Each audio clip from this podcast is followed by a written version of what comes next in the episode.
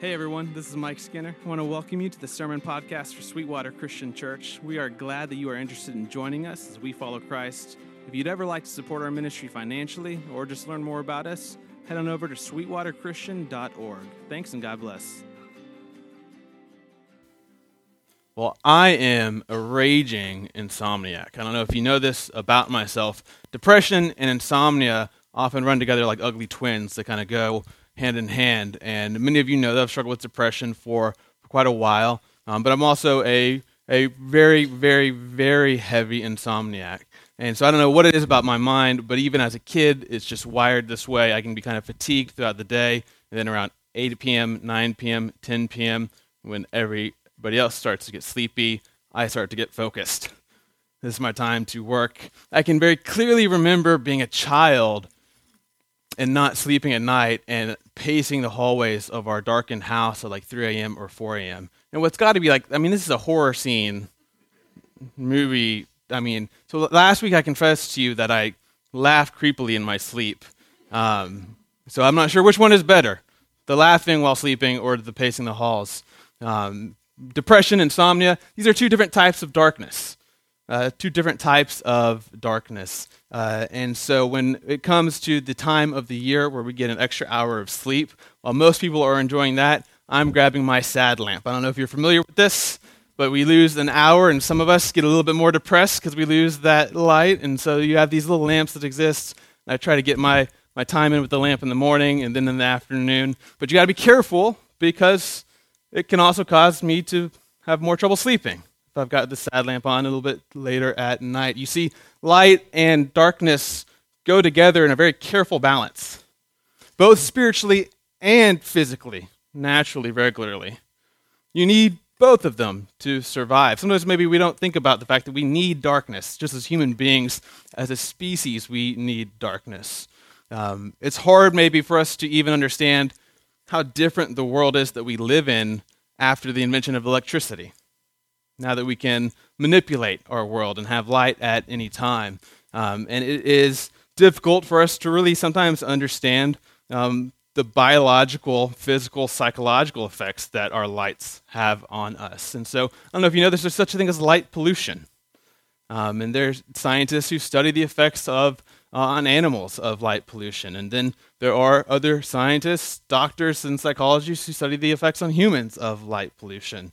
Um, and so your, your body, right, your, your brain wasn't built to determine the difference necessarily between the sun and your cell phone. And so we know this, right? Your, your cell phone, the light it produces, or computer, or even an alarm clock, they all have the same amount of light and frequency and all that stuff needed to make a biological response in your body happen, thinking that the sun is about to come up. And so your adrenaline starts to pump, your melatonin stops being produced, your human growth hormone gets stopped being made, which helps you repair and, and regrow while you're sleeping, all these things. And, and if you've ever struggled to sleep, you maybe have read about some of these things because it's a balance.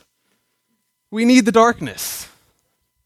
We, we need it to be dark, to be healthy, to be whole, to be well. Even though the darkness can be scary and it can be confusing, and sometimes in the darkness we get hurt it's an important part of our lives. And I want to wonder aloud this morning what if, just what if, spiritual darkness is also important for our well being? We're in an Advent sermon series right now uh, called Shadow Talk, and, and we're, we're talking about the season of Advent, which began last week. It's four weeks before Christmas begins, and it's a season where Christians are called to prepare themselves to celebrate the coming of Jesus. They're called to um, think about what it means to wait on God to act. They think to they're, they're called to reflect on the things of God. And, and we live in a culture that kind of jumps from celebration to celebration and celebration. And so Advent is a time where it's kind of asking us to stay buckled in for just a little bit longer. And everything around us saying, let's celebrate, let's do Christmas, let's do Christmas. And Advent goes, let's also think about the darkness Last week we, we started the series and we said, darkness, this is the proper context for Advent. When Jesus comes into the world, Jesus is described as a light, and the light comes into the darkness. And the people who receive the original Christmas message were told in Isaiah, the passage we looked at last week, they were people who have dwelt in deep darkness. Darkness is a, a physical and a spiritual condition that affects human beings. Last week, using the, the work of a, a scholar named Barbara Brown Taylor, we, we talked about two different types of spiritualities a solar spirituality and a lunar spirituality. And most of us would like to live in a solar spirituality, just going from sunlight to sunlight to sunlight, right? From party to party to party, from joy to joy to joy, from fun to fun to fun. But she said that's not necessarily healthy for us and not necessarily the truth of human experience. She said, in her experience and mine as well, it's more of a lunar type situation. She, she says, My spirituality is more, is more like the moon. It's brighter at sometimes than others. I can see more clearly at sometimes than others. I can never quite predict it or control it. You know, the sun is the same and for the most part every day and very bright. The, the moon is different every night, and there are different levels of illumination. And so last week we, we just started out by, by wondering what if there are things that happen in the times where we walk in shadows, in the times where we're in darkness and grief and pain and doubt and confusion in our lives, that God uses to bless us in mysterious ways? What, are, what if there are things that happen in the darkness that help us mature and develop as human beings and as Christians in a way that could only happen in the darkness.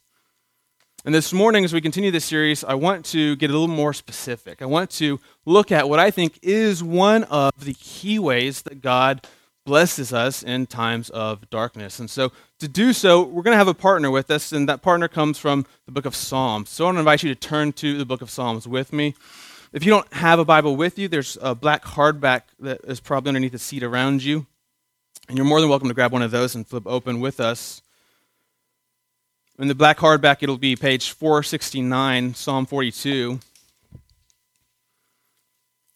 It's a fairly well known psalm if, if you're familiar with the, the Psalter, the book of Psalms. It was, it was written by someone in the shadows. This is a shadow psalmist he gives us some, some shadow talk here to, to analyze and to think about. It, it reads like this Psalm 42, we'll pick it up in verse 1. As a deer pants for flowing streams, so my soul pants for you, O God. My soul thirsts for God, for the living God. When shall I come and appear before God? My tears have been my food day and night, while they say to me all the day long, Where is your God? You know you're in the shadows when your tears are mocking you. These things I remember as I pour out my soul, how I would go with the throng and lead them in procession to the house of God with glad shouts and songs of praise, a multitude keeping festival. Why are you cast down, O my soul? And why are you in turmoil within me? Hope in God, for I shall again praise him, my salvation and my God. I love this about the psalm that he, he's talking to himself now in the midst of this pain and hurt, the situation that he's in, this shadow land that he is walking through, he's, he's, he's engaging some self talk. But note that it's not cheap or magical. We know that because the next verse, my soul is cast down within me. This is not just an incantation he recites to himself and it fixes everything. My soul is cast down within me, therefore I remember you from the land of Jordan and of Hermon, from Mountain Mizar deep calls the deep at the roar of your waterfalls. All your breakers and your waves have gone over me. By day the Lord commands his steadfast love, and at night his song is with me, a prayer to the God of my life. I say to God, my rock, why have you forgotten me?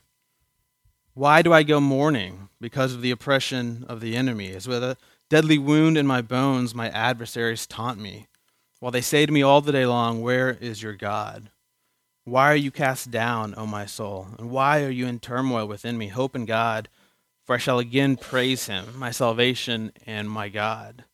That refrain, he repeats it. It's repeated again in Psalm 43. We think these two psalms went together originally.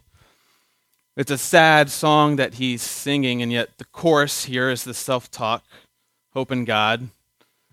I love that he is curious about his darkness. I think oftentimes we are so scared of negative emotions, shadows, darkness, that we do whatever we can to numb or distract or ignore them. And instead, perhaps it'd be healthier for us to become curious about them, to ask them questions, ask yourself questions. Oftentimes, I think we're afraid of what is at the end of that path, and yet it still might be the right thing to do to ask, well, why am I afraid? Why, why is my soul cast down? Again, this is no magical formula for fixing things, but this is perhaps a faithful way to walk when one finds themselves in the shadow. Just in this psalm, you can, you can get a sense for where the author is at emotionally and spiritually, the way they describe God. He, he, he seems to suggest that God's absent. He doesn't know where to find God. Where can I go and be in, in God's presence? I don't know if you've ever experienced that feeling. He asks at one point, Why has God forgotten me? There are two ways of feeling small in the world. There's one way where you're laying down at night and you see the stars and, and you're kind of in awe. And then there's another way where you feel like you're just forgotten. Who, who could possibly care or remember? This is, this is where he's at in the moment, or she's at in the moment. The, the author feels like God's abandoned them to defeat. He's, he's given me over to my adversaries. They taunt me and mock me.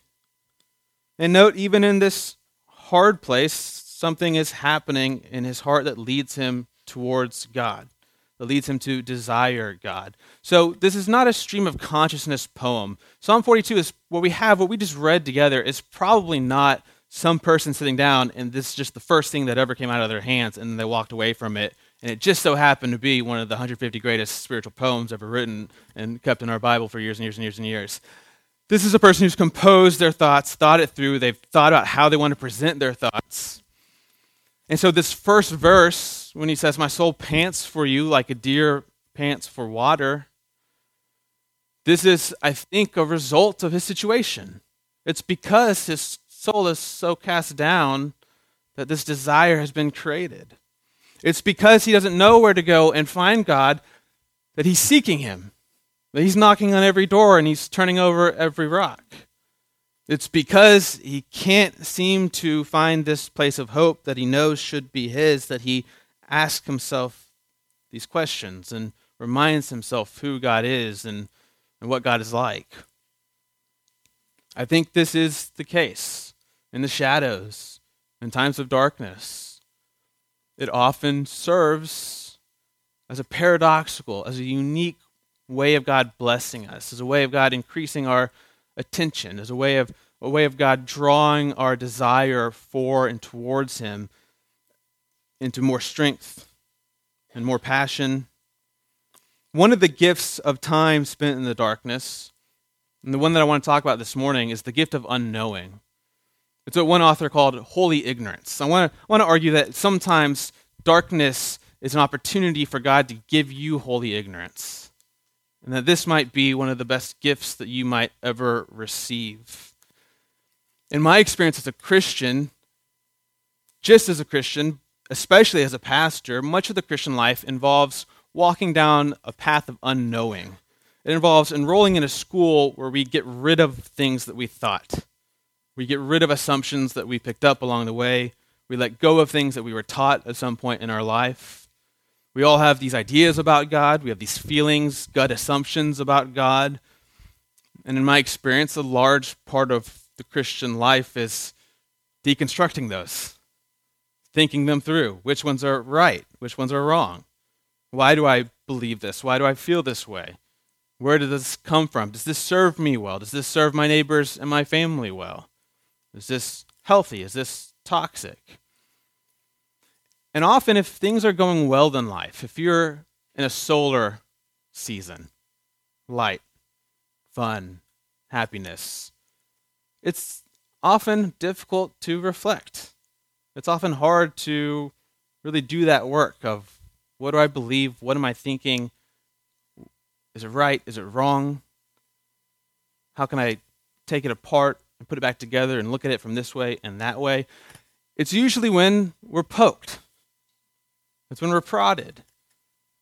It's when the light dims a bit that we start asking these questions, that we start looking for these resources. And it can turn into, I think, one of the biggest blessings um, that you and I can receive.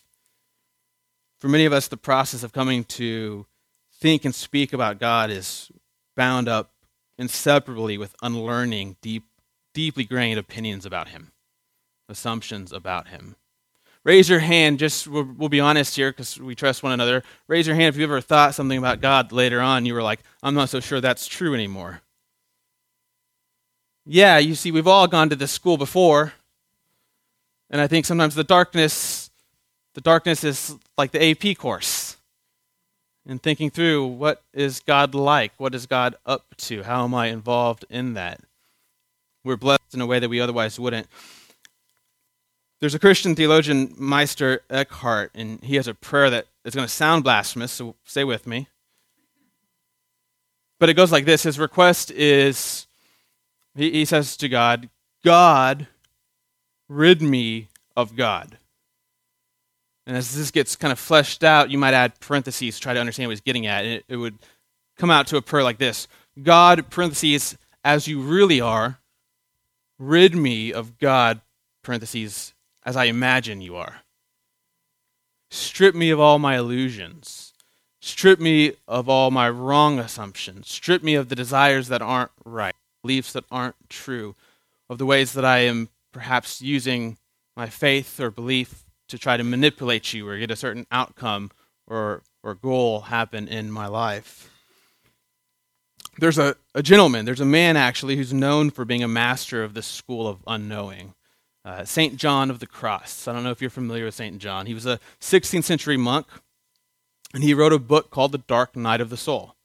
Um, and it's been so influential that for many people, particularly in the Christian community, it's kind of become part of our vocabulary. We use this to describe a time where God feels absent to us, like much like the psalmist here in Psalm 42.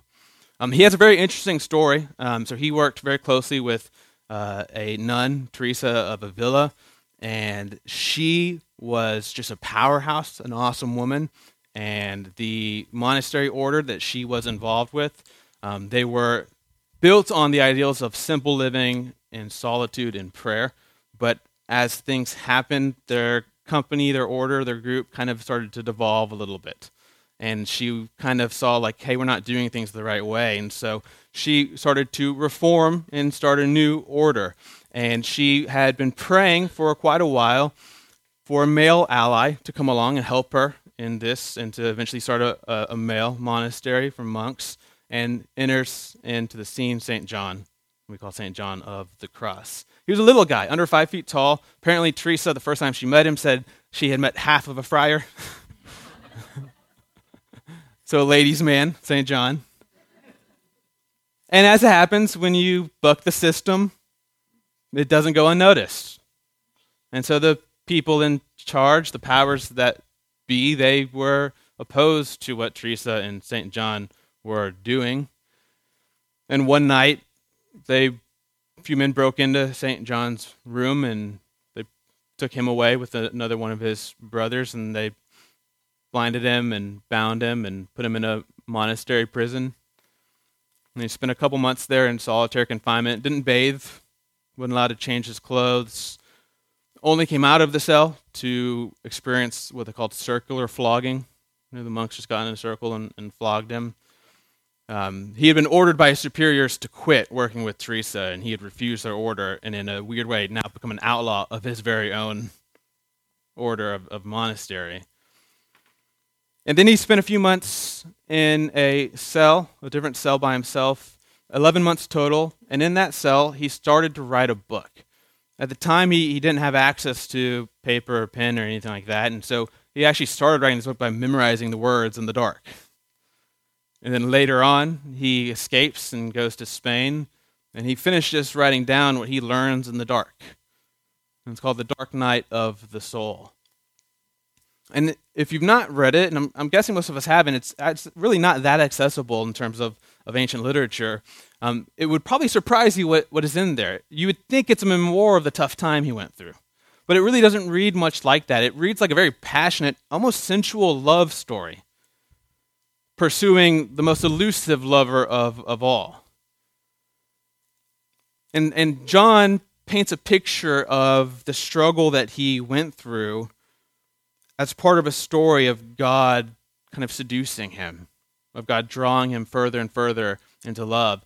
John understands the, the, the dark night that he went through as a way of God stripping away all of his illusions, taking everything away from him one by one by one until all he had left was God himself. And as St. John says, he came to realize that sometimes it's when God seems the farthest away that he's actually the nearest to you. It's a weird paradox. Perhaps there's a blessing to be found in the darkness. Perhaps that blessing has something to do with unknowing. There's a lot of things that sometimes we think about God that maybe aren't correct or maybe are distorted just quite a bit. And, and we definitely don't know as much about God as I think we think we do. One of the things John engages with is, is called theology of negation or apophatic theology. It's, it's a way of talking about what God is not rather than what God is. Um, and most of what we do with God, we just make affirmations about God. Um, and so we say, God is love, right? God is wise. We're, we're, talking about things we, we are confident about saying that are true about God. There's another way of doing theology, though, which is the opposite. It's to say, let's list off all the things God's not. And if you go down this path, which I think is fruitful, and some of our, our most contemplative, beautiful mystics in Christian history have done so, although it's a little hypocritical for me as a career, right? For me to solely do this. I speak a lot very confidently about things that I think are true about God, but it is a helpful strategy sometimes to sit down and think, what, what all do we not know about God? Because the list is much longer. God is much more different than, than we are. God is infinite. God is, is, is, is much more hidden than we'd like to think.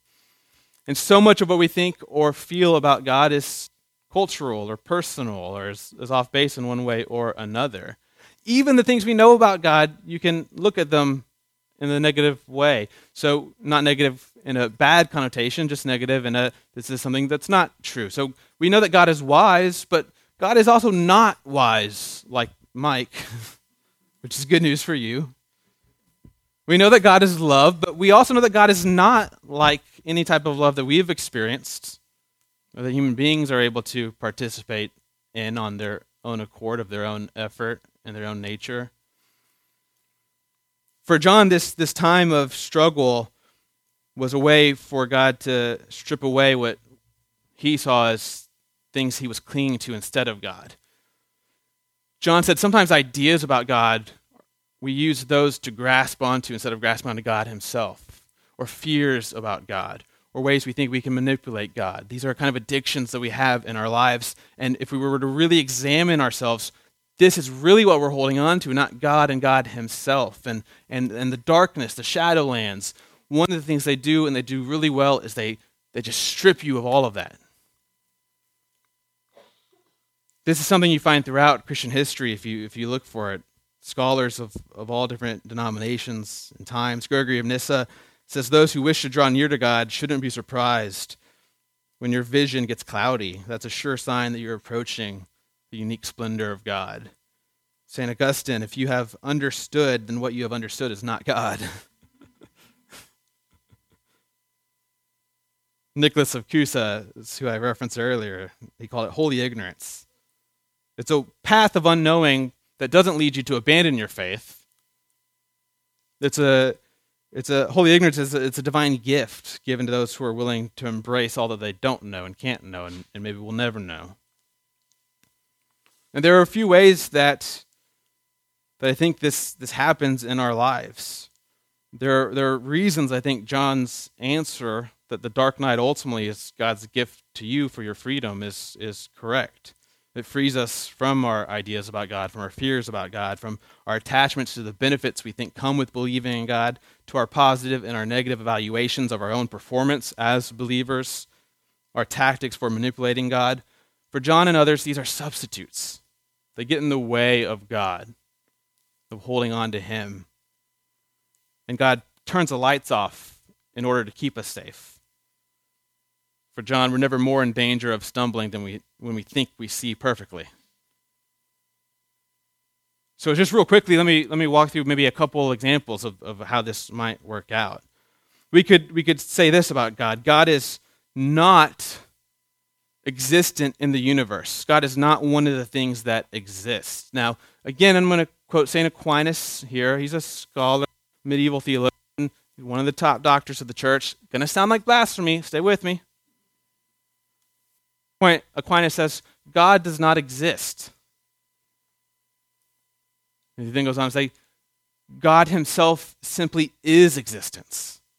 The idea is that God is not one agent or actor in the world among other agents and actors in the world. Like if I had a chalkboard up here and I drew a circle that was existence, and then a bunch of different X's in it, and there were different colors and different sizes, we might then say, okay, this is you, and this is me, and these are the animals, and this is the world. And then we would just draw the biggest X in the middle and say, that's God. Theologians would say, no, no, no, no. God is not one thing among a bunch of other things. He's not one actor among a bunch of other actors. He's not the biggest X among a whole bunch of littler X's in different sizes and shapes.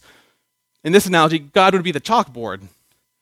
He would be the chalk. He, he would actually be the act of drawing these X's. God himself is existence. The scriptures would use language like this In him we have our being, in him we move and live and breathe. He upholds all things by the power of his will. This is why we have a hard time in conversations when it, when it comes to trying to determine what God does and then the level of freedom humans have, because we assume God's freedom has to be in competition with our freedom, because that's how it works if we're all in the same circle.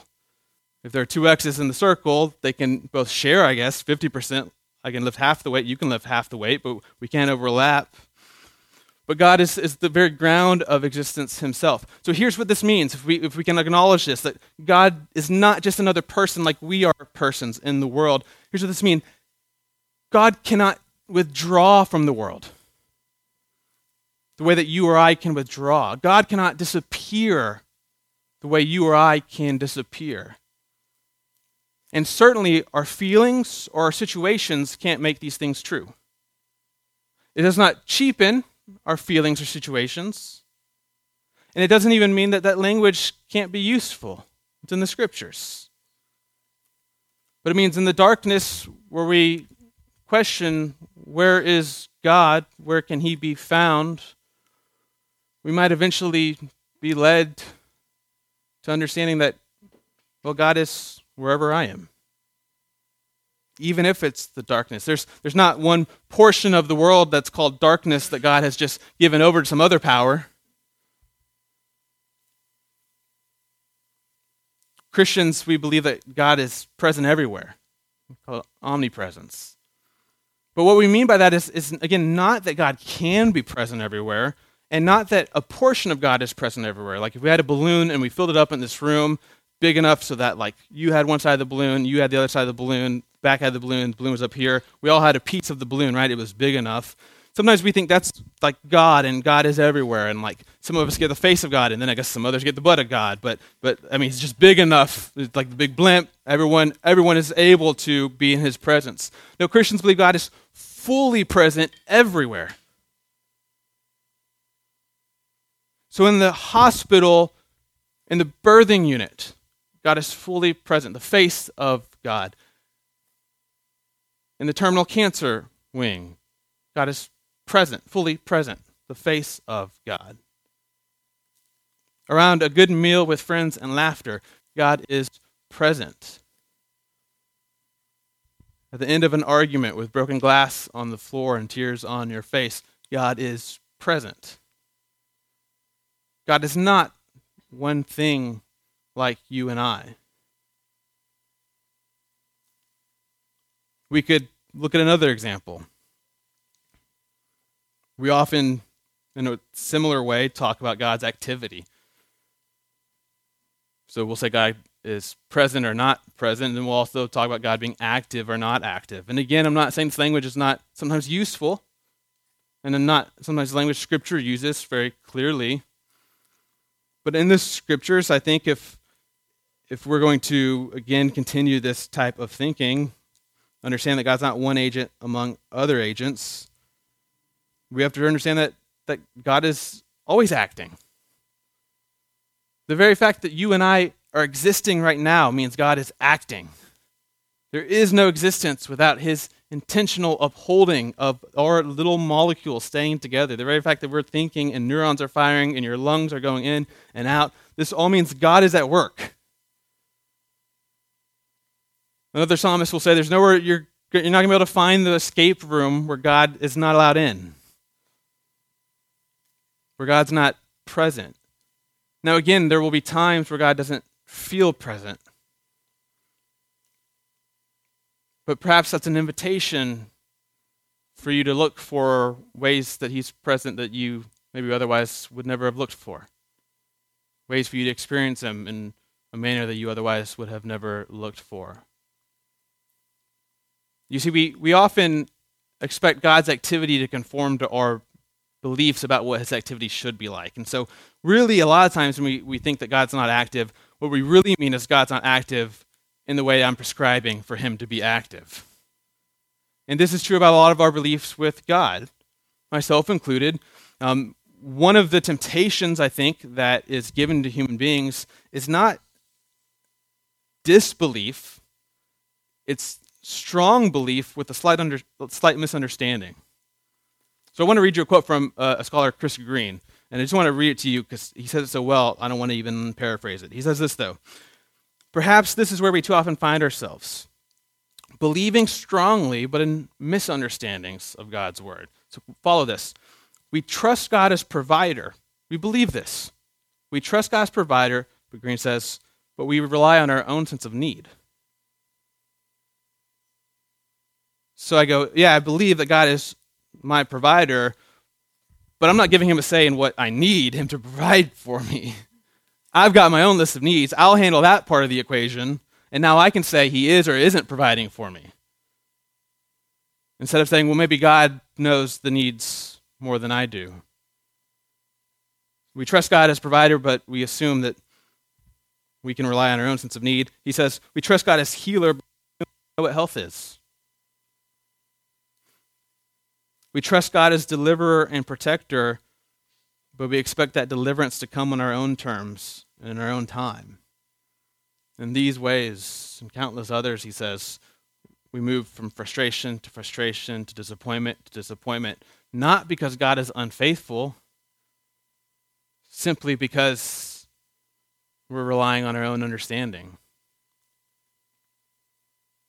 God is not one thing among other things. God is not one power among other powers.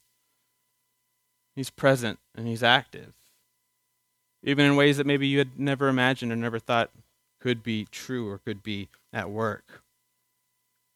The last thing we could explore together this morning is just a way of, of example, this, this path of unknowing. We could, we could think about the, the fact that God is not constrained, God has no obligations.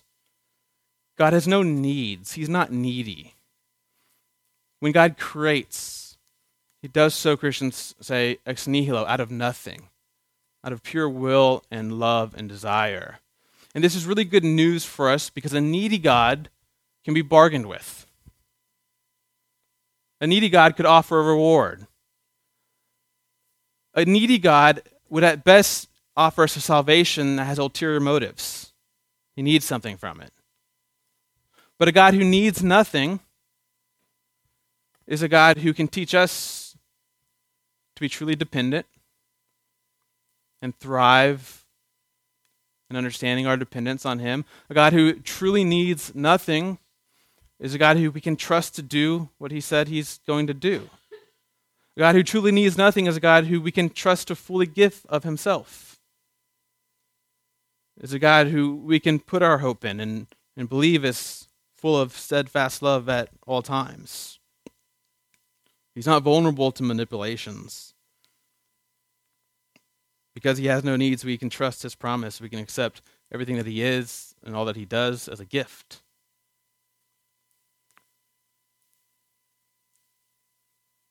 When you're in the shadows, the dark night of the soul, darkness, whatever you want to call it, Oftentimes, the overriding feeling is the lack of God's presence and activity and provision. But what if it's the case that this is really just an opportunity for you to be stripped, for you to have these addictions and obstacles, these false or distorted beliefs taken away? What if it's the case that the shadows are the training ground where you can learn to let go of everything that's not really God and exit grasping God and only God, not what you think you might get as a benefit from God, not what you think you might deserve from God. I can I can very clearly remember like 3 years into ministry being really upset about something, kind of a dark night of the soul situation and and having this internal monologue with God that went something like this like, I gave you my life, and this is what I get in return. Fashion myself a pretty smart guy. I was going to go to a different college, going to get a much higher paying degree, going to have the good life. Now I'm preaching to high schoolers. I'm getting paid 30 bucks a week. And then, right, over a series of days, I start to realize how silly that is, how arrogant that is I started to realize God didn't have a file with that contract in there somewhere. what needed to happen was was not me being honest about how I felt. It was not me expressing it. It was not me experiencing it. What needed to happen was for there to be a time and a place and a reason for me to have to see and recognize that false contract and rip it up in my own heart. And then on the other side of that shadow, I come out a little closer to God, which is the biggest blessing that any one of us could ask for. Some of us right now are in the shadows or in, in a dark time. I know it. I'm very open with you. You know that I'm I'm more than most probably in dark times. This is hard won, hard won wisdom. This is this is difficult to, to, to walk and to live out. But it's something to cling to. And, and the great truth about this school of unknowing is you don't have to be in the shadows to, to do it, right? In the light, if you're in the light right now, you're like, don't bring me down today, I'm doing okay. You can still be prompted to examine your beliefs, to examine your actions, to think through are there things that I'm grasping instead of grasping God? And so this morning, I invite you to contemplate and to join in Eckhart's prayer that God, as He really is, would rid us of God as we imagine Him to be. And in so doing, we would be so richly blessed and be able to be such a rich blessing to the world around us.